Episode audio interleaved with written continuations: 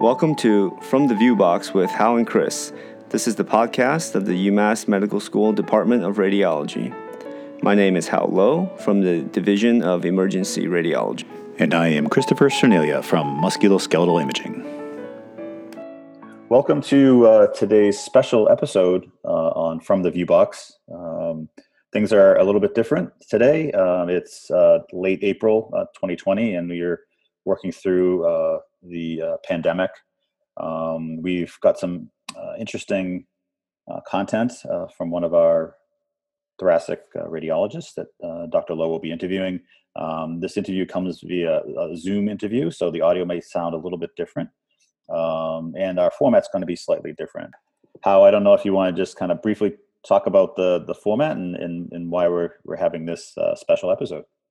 Yeah, Chris. Um, and I hope uh, you, as well as uh, our, our, audience, are all uh, safe and healthy at home uh, as we all um, kind of uh, adapt to a new normal and live through this global pandemic of the last few months here.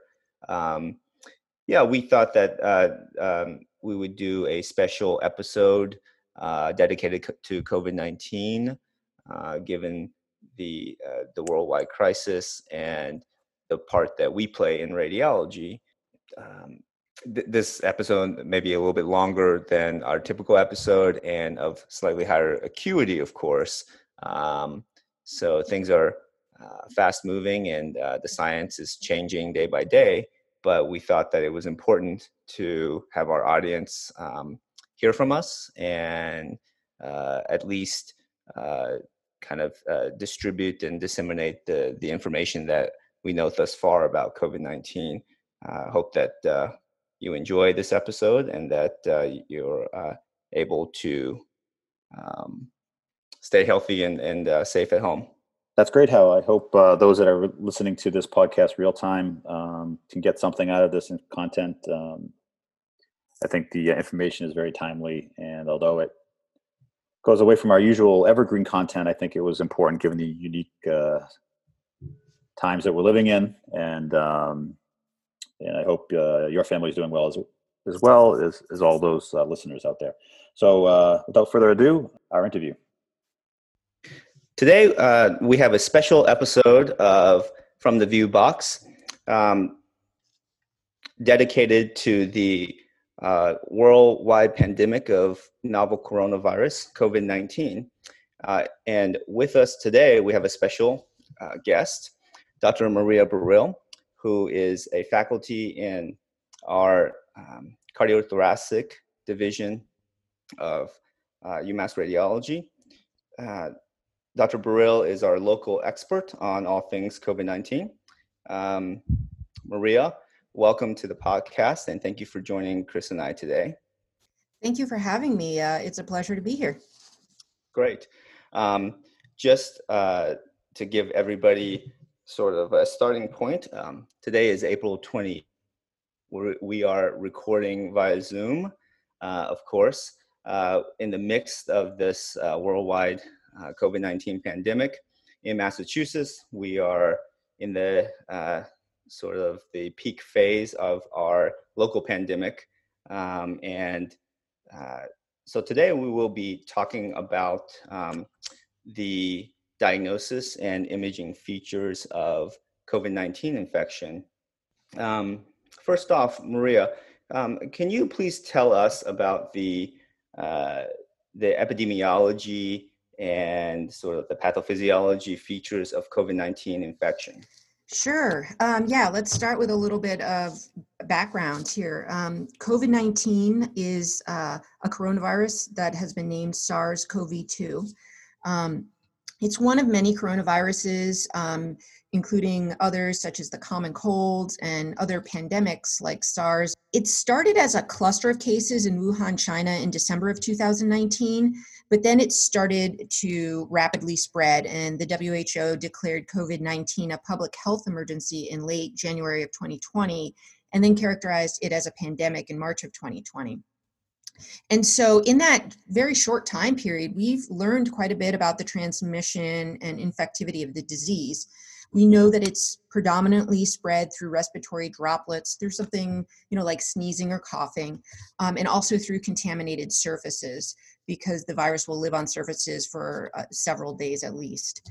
Um, and then there is some thought that it possibly is spread through aerosol transmission in certain circumstances uh, where these virus particles are suspended in the air and can travel during um, various procedures like respiratory procedures such as BALs and even in common everyday life if someone is yelling or singing.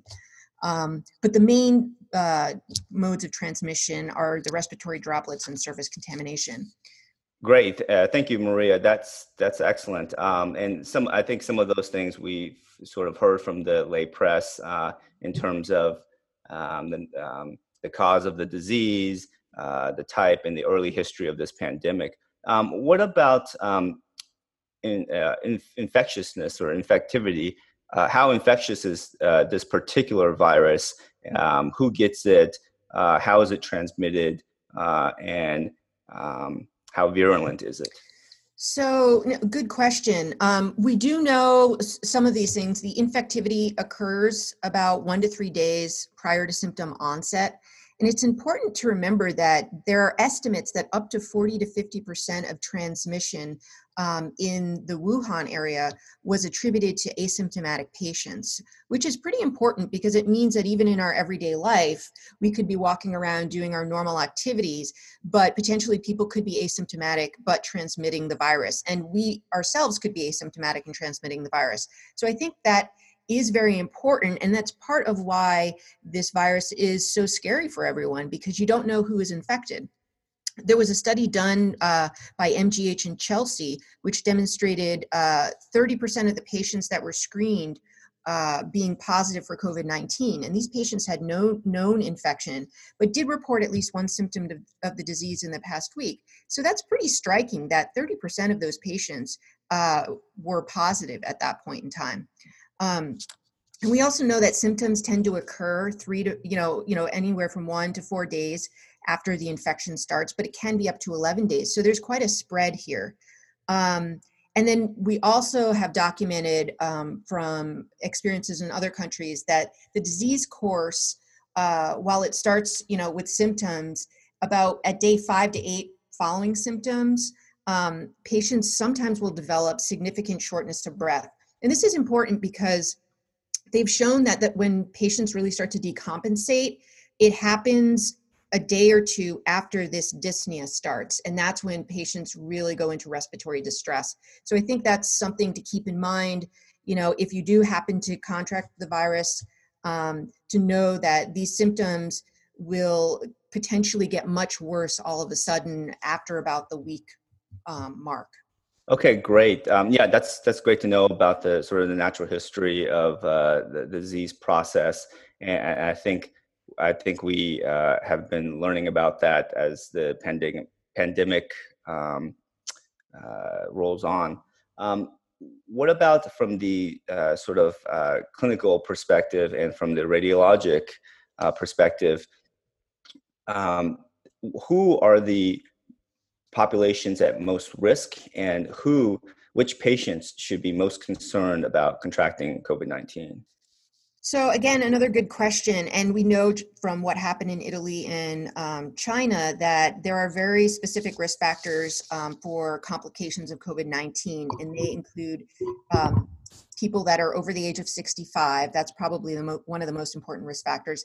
And then you know a, a variety of other um, disease states that are very common in our population, including cardiovascular diseases, chronic lung diseases like emphysema and COPD, hypertension, diabetes, and obesity. And we see this every day um, in the United States. So these are these are entities that will really increase the complications of COVID-19.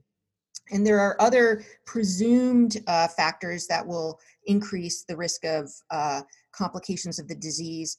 And these um, are thought to be including kidney disease, any sort of immunosuppression, including um, a history of cancer or, or cancer treatment, um, and also any type of organ transplantation. So pretty much patients that are taking any drugs that make them immunocompromised or have some sort of disease state where the immune system is not working as well. And I know from the cases that we've seen uh, here at UMass that many of these patients certainly are elderly and have a lot of these uh, comorbid diseases, particularly um, cardiovascular and chronic lung disease like emphysema. However, there is a striking number of patients that are much younger than you would expect. You know, patients in their 20s, ranging up to 40s, um, who are also positive for the disease, and some of them are not doing well. But if you look into their charts, oftentimes these patients will have these other comorbidities such as renal or heart disease. I've seen very pretty commonly here at UMass. Um, history of malignancy. And I've also seen um, a couple of patients with a history of uh, drug abuse disorders, um, which is not something I've read about as being a predisposing factor, but I've, I've noted that um, these patients seem to be landing in our ICUs more frequently than you would expect given just their age. Great, thank you very much. So it sounds like, uh, yes, we uh, we are dealing mainly with a, a sicker and uh, uh, more elderly population who have contracted the disease, but uh, sounds like young and healthy patients can also get the disease as well. Um, now, what, moving on, what about um, our, our, current uh, armamentarium or tools for screening and diagnosing COVID-19 infection? And of course, specifically, what are the uh, what's the utility and what's the role of serologic tests, uh, PCR, uh, and then we're radiologists, so of course I got to ask the question of what's what is the use and what's the utility of uh, plain radiography as well as uh, CT examination.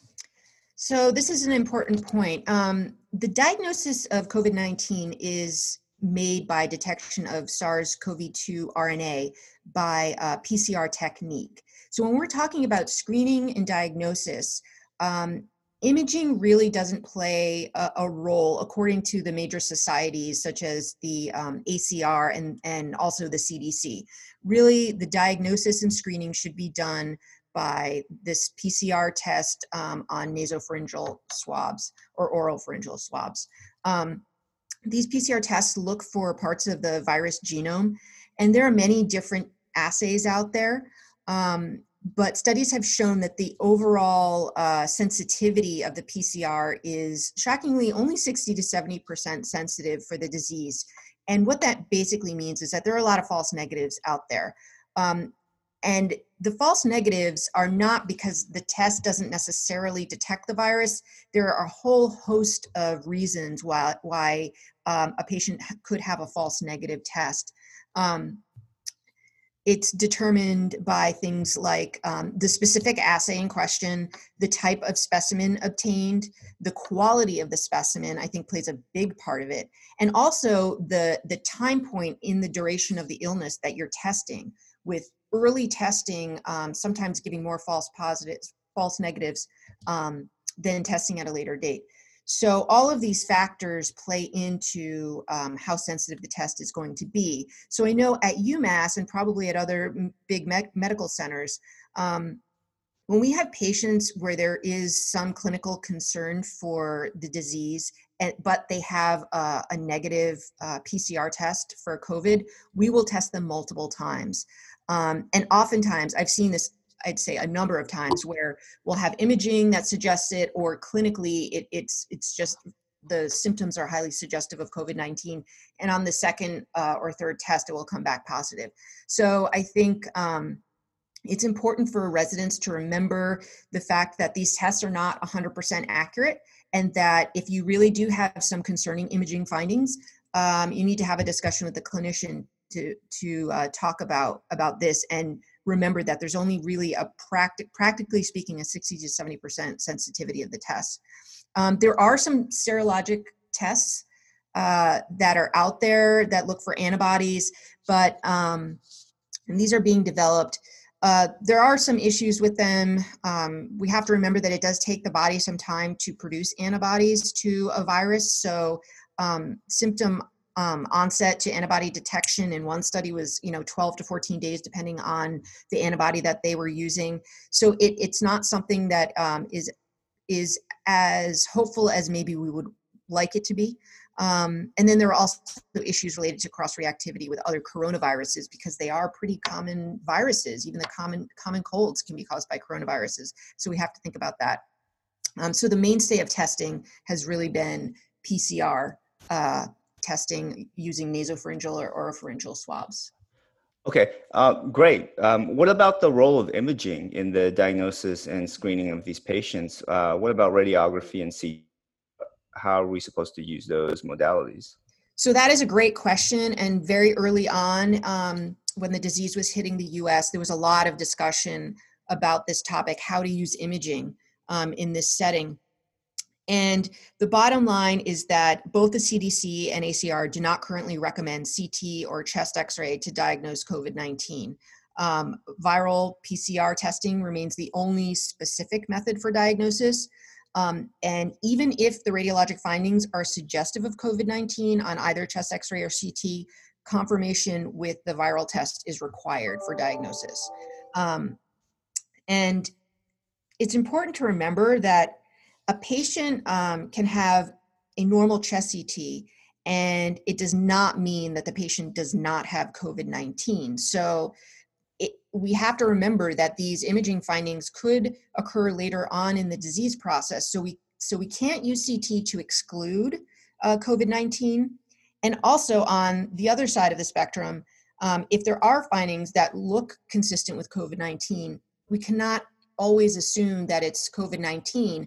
I've seen here at UMass, particularly early on um, in this pandemic, where we were positive we had a case of COVID 19, and after multiple tests, the patients were negative, and it ended up, um, the abnormalities were ended up being attributed either to other viruses, but there are also other entities um, such as drug toxicity or um, parenchymal findings in patients with connective tissue disease that can have a similar appearance. So, um, so the bottom line is that imaging um, is an adjunct um, in the workup of these patients and it and has specific utility in looking for superimposed bacterial infections or following the disease progression, but it is not recommended to be used for diagnosis.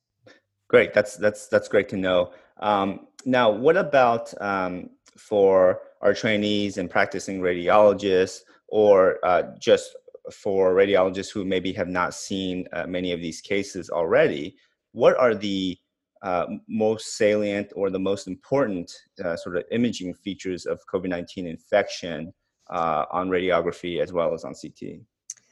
So, um, interestingly enough, uh, this coronavirus has uh, has a, a, signature appearance um, on imaging. It's it's not specific to COVID nineteen, but it is specific enough that you know when we see it, we can have we can you know suggest that potentially um, the patient's symptoms are attributed to COVID nineteen, and the the specific appearance that we're looking for um, is ground glass opacity, consolidation, or crazy paving appearance with a subpleural and bilateral distribution. And that's really the key distribution in this um, in this setting. We want to look for parenchymal abnormalities that are located in the subpleural uh, portions of the lungs.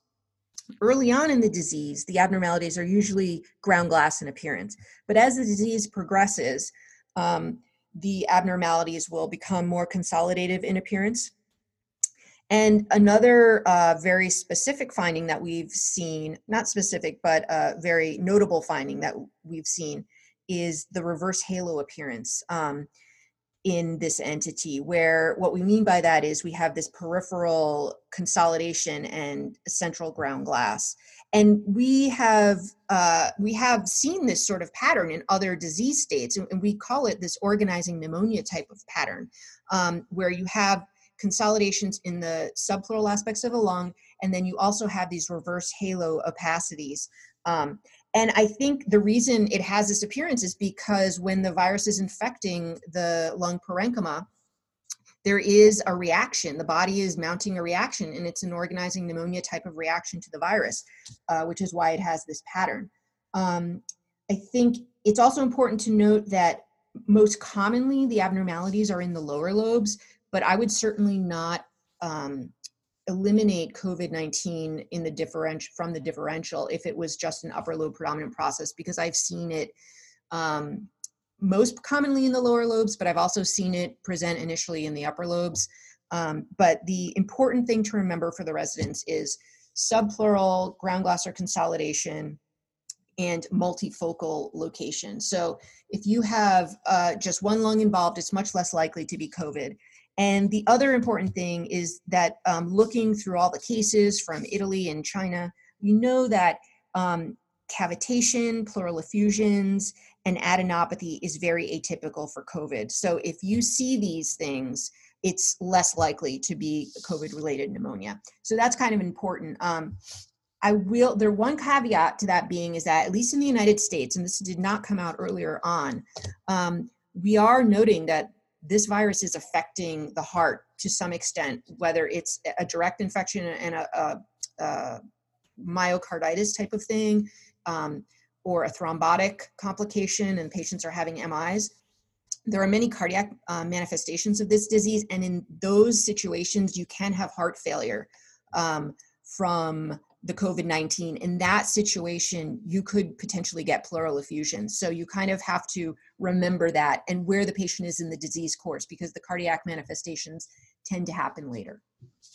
Great. Uh, great. That sounds good, uh, uh, Maria. Um, and and for our audience, uh, please note that uh, Dr. Barile has graciously given us uh, quite a few uh, references um, from the recent literature uh, in terms of consensus statements and imaging features, diagnostic impl- implica- implications of COVID 19. Those will be in our show notes as always. Um, so, so Maria, um, now that say we have a case that we think uh, could be compatible with uh, COVID 19 infection, how do we report those findings uh, in the radiology report? And how do we convey our confidence level of the uh, diagnostic findings that we see? So, this is a question we had very early on in the disease in the US. And um, thankfully, uh, the RSNA convened an expert panel and uh, published this their findings in radiology. And they, they basically broke down findings into four categories, which they uh, termed typical, indeterminate, atypical, and negative for pneumonia. And so there is an actual uh, guideline for us to follow um, depending on the distribution of the findings. So, for instance, if we have very typical findings where patient um, gets a CT and there are uh, peripheral bilateral ground glass opacities, potentially there could be some consolidation there or crazy paving, um, or if we see that reverse halo finding, and you know this is looking pretty suspicious for COVID-19, um, they have actually given us exact language that we can use in our report. So we would um, document the distribution of the findings, and then they suggest that we say something along the lines of um, commonly reported imaging features of pneumonia are present.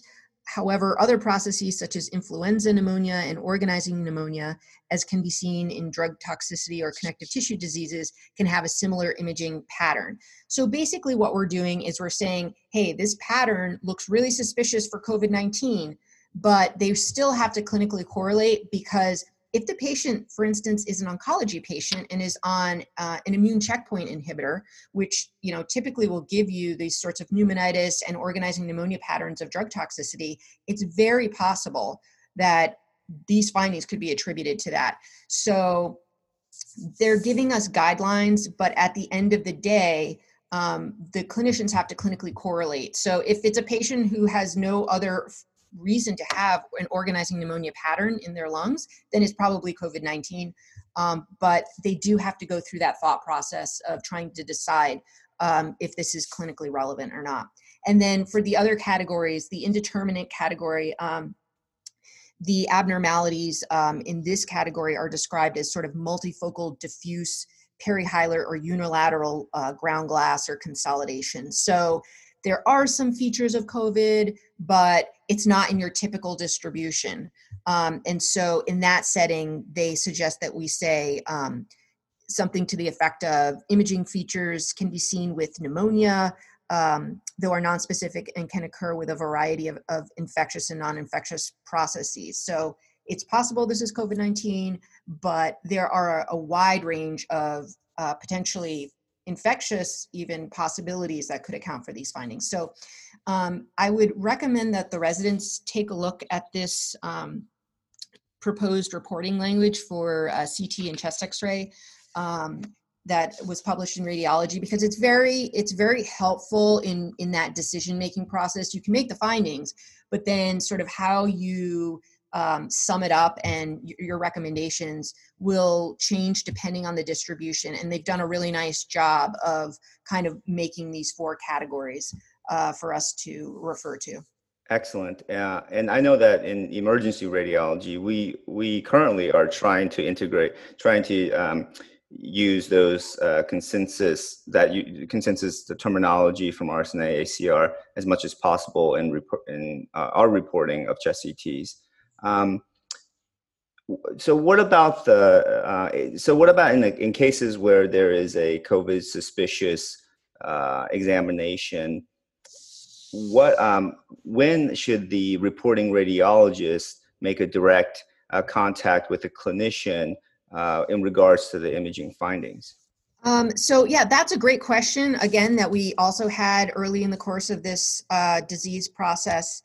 And um, in general, if the patient is not under respiratory precautions and there are concerning imaging findings on CT, um, the abnormality should definitely be discussed with the covering clinician. And in addition, a note should be sent to the ID COVID team through EPIC um, in our system. And this is just because we have to think about who this patient potentially um, is exposing. Um, but the we can't just call it COVID, as I said, because there are other disease states that can have a similar imaging appearance. Um, and that's why we need to talk with the clinicians directly so that we can kind of bounce ideas off of each other, see what their clinical uh, suspicion is. And also, you know, if, you know, depending on whether or not they're being tested or not, not tested.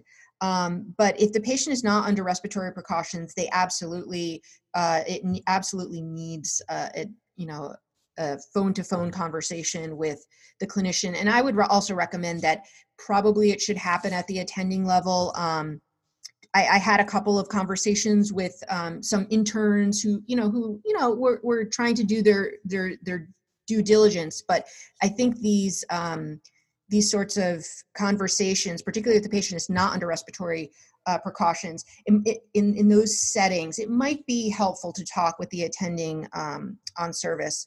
Um, and then if the result of that conversation after your discussion is that wow you know this patient really could potentially have covid-19 obviously the clinicians are going to put the patient under precautions until they're tested and ruled in or out. But then the resident should really call the technicians our radiology technicians and tell them about the results of the discussion because that will change what they're doing and how they clean the room and it just has effects on their own personal safety. So we can't forget to call our techs if it has been determined that um, in fact this this could be covid-19 and for whatever reason um, the the clinicians on the floor hadn't thought about it. And what i've noted is that this was more of an issue early on um, when it was hitting the us uh, not patients were not being tested very um, readily. And now that it seems at least at umass we do have a, a, good number of tests that by the time they get to imaging and i'm looking at the ct they've already thought about covid. They've already uh, tested them. Maybe the test has come back negative. So we have much more information currently when we're interpreting these studies than we initially did. Um, but it, that may be different in the ed when they haven't had time to run the test. So if you see something suspicious, bottom line, just call the uh, clinician and have a discussion about it. But don't forget to tell the techs. Absolutely, and and I would uh, echo those sentiments, especially for the uh, in in the emergency department setting. Uh, it tends to be that in that setting, uh, with the acute presentation of disease, it tends to be sort of less communications at times, and so it's it's even more important that radiology technologist, radiologists, and um, treating physicians, clinicians are on the same page uh, in the same boat, um, so to speak. Um, and I will also say, as with uh, many cases in, in radiology, generally speaking, every hospital and every medical center is going to operate somewhat differently. So depending on which hospital and which medical center you're in, um, you know, care of these COVID patients may be more centralized or decentralized.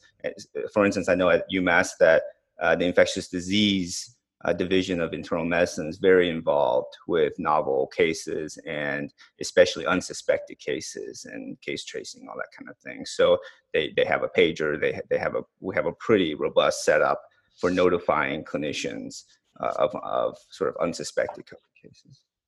Um, now, what about this uh, idea of severe or malignant progression of COVID 19 infection? Um, how often does that occur? When does that occur? And then um, I know uh, one hot topic right now is can we predict, uh, based on initial imaging of COVID patients, which of those patients will progress to a more severe phase of the disease? So that's a really good question. It would be great um, if we would be able to predict the course of disease from their initial imaging. I think there are some difficulties in approaching that you know, having to do with when the patients present. Um, we're noting that some patients are presenting a little bit later because they don't want to come to the hospitals um, because they're afraid of catching COVID. Um, other patients might come more readily, so we're going to catch these patients at different points in the image in in the disease process. So there's some issues related to that. Um, however, there have been studies uh, correlating the clinical disease severity with the extent of parenchymal opacities on the CT, and they've they've established cutoffs.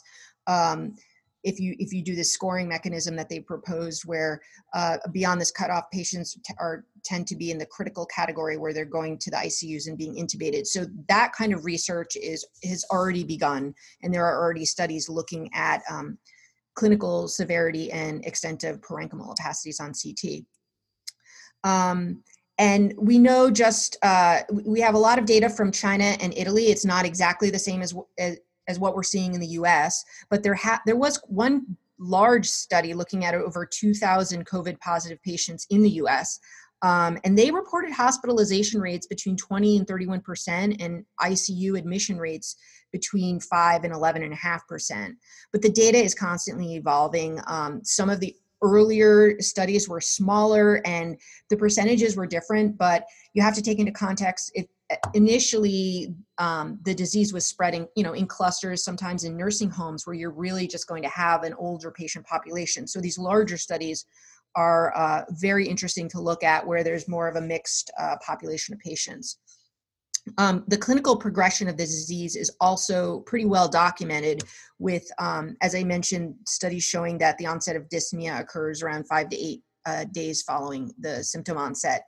Um, and, and what I thought was particularly inter- interesting is that although it takes uh, dyspnea, uh, you know, approximately a week to set in, ARDS and respiratory failure occur quite quickly after that a median of two and a half days later. So um, that's a pretty uh, striking progression, and we should keep that in mind. Um, we also know that other uh, common complications of COVID 19 um, extend beyond the chest. Uh, not my area of expertise, but uh, if you read, there are a lot of articles in the New England Journal, um, and they're reporting acute kidney injury, elevated liver enzymes, and a variety of cardiac injury, as I previously mentioned, um, not just cardiomyopathy, but pericarditis, pericardial effusions, and arrhythmias, um, and also sudden cardiac death. And we've heard uh, stories from EMTs uh, in the news where you know their whole day is filled with uh, calls for uh, cardiac arrest. And they ask you know the family members was the patient sick beforehand? And, and sure enough they've all had fever and cough. And uh, most of them you know have passed uh, during that episode. And it comes down to this viral infection causing cardiac issues. So it can present in a lot of different ways. Um, i think currently what is evolving um, in our sort of knowledge base about this uh, COVID 19 pandemic is that there are neurologic complications um, that we should be looking for, including encephalopathy and acute ischemic stroke, even in patients that are relatively young. Um, on the radiology side of things, there have been reports of leptomeningeal enhancement and acute necrotizing hemorrhagic encephalopathy. So this disease is very complex and it's not just a respiratory disease There have been GI complaints, cardiac, neurologic, and even thrombotic complications of COVID 19. So there's quite a bit for our residents to be looking out for in the ED. And um, I think it's important to be aware of you know this sort of base of knowledge that we have about covid-19 and everything that we have um, compiled over the last few months yeah maria i think that's a that's a great point because i, I think um, as this pan- worldwide pandemic has progressed uh, and with time i think we're starting to learn i hope you would agree that this is not really just a, a pulmonary disease it seems like uh, because there certainly are many well documented reports of, like you say, uh, neurologic, thrombotic complications. I know at UMass we've seen plenty of uh, um, sort of hepatobiliary complications in terms of just hepatic dysfunction, which seems to be occurring a lot, just like the acute kidney disease as well. So um, I think there's going to be quite a bit more to come from uh, this COVID 19 uh, infection. And sort of all the pathophysiology uh, and pathologic sequelae uh, of infection. Um, what about uh, sort of recommendations on um, follow-up imaging or use of imaging? Uh, Fleischner Society, I think, uh, what do they have to say about um, when to image, how to image, uh, maybe follow-up imaging?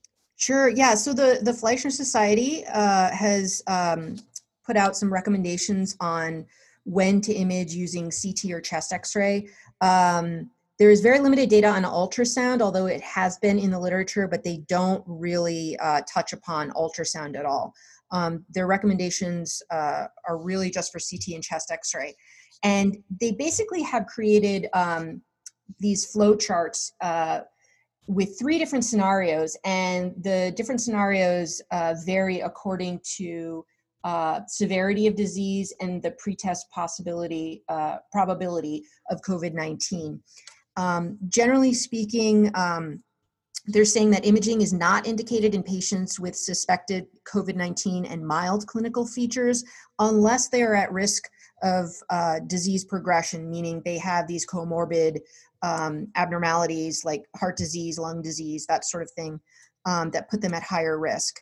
Um, but they do recommend imaging uh, for COVID um, patients uh, if they have worsening respiratory status. Um, and they also note that some, in some instances, and sometimes many instances, resources are constrained, um, and imaging is indicated for medical triage of patients with suspected COVID 19 who present with moderate severe clinical features and a high pretest probability of the disease. Um, so I think the bottom line is if the patient does have severe symptoms, according to these flow charts, they're recommending imaging either by chest x-ray or CT. Um, if the patients are positive, they're imaging to establish a, a pulmonary baseline of sorts. Um, and they also want to know what their underlying cardiopulmonary abnormalities may be because that can facilitate risk stratification for clinical worsening for instance, if there's emphysema or fibrosis, or sometimes, you know, we will randomly see extensive air trapping, that could put a patient at higher risk for progression.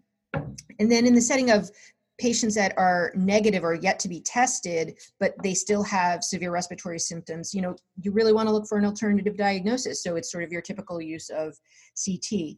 Um, so it really depends on how severe the patient's symptoms are and also what your pretest probability for the disease is. Um, and they also mentioned that they don't really tell us whether to use chest x-ray or chest CT. They sort of state up front that that decision is uh, should be based on a number of different factors. Um, it's important to remember that chest x-ray is relatively insensitive for COVID-19 changes early on.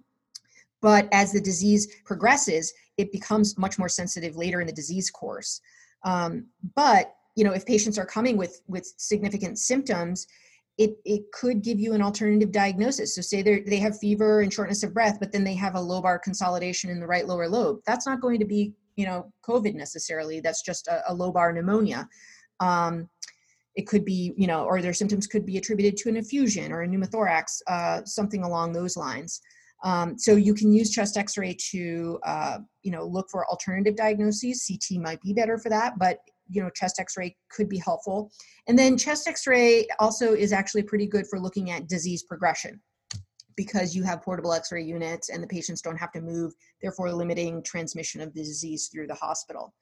Um, but I do think uh, it is important to remember that uh, a negative X-ray or CT does not mean the patient is negative for COVID.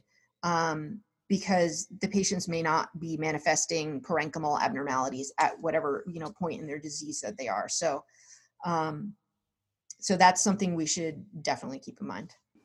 Okay, uh, that that was a great discussion. Hao uh, Maria, I just wanted to to thank everyone for your time. I know we're all kind of busy and locked up in our own uh, space uh, during this time. So, um, so thank you, uh, Maria, for coming on from from the Viewbox. Um, I know our trainees appreciate it. Uh, we appreciate it.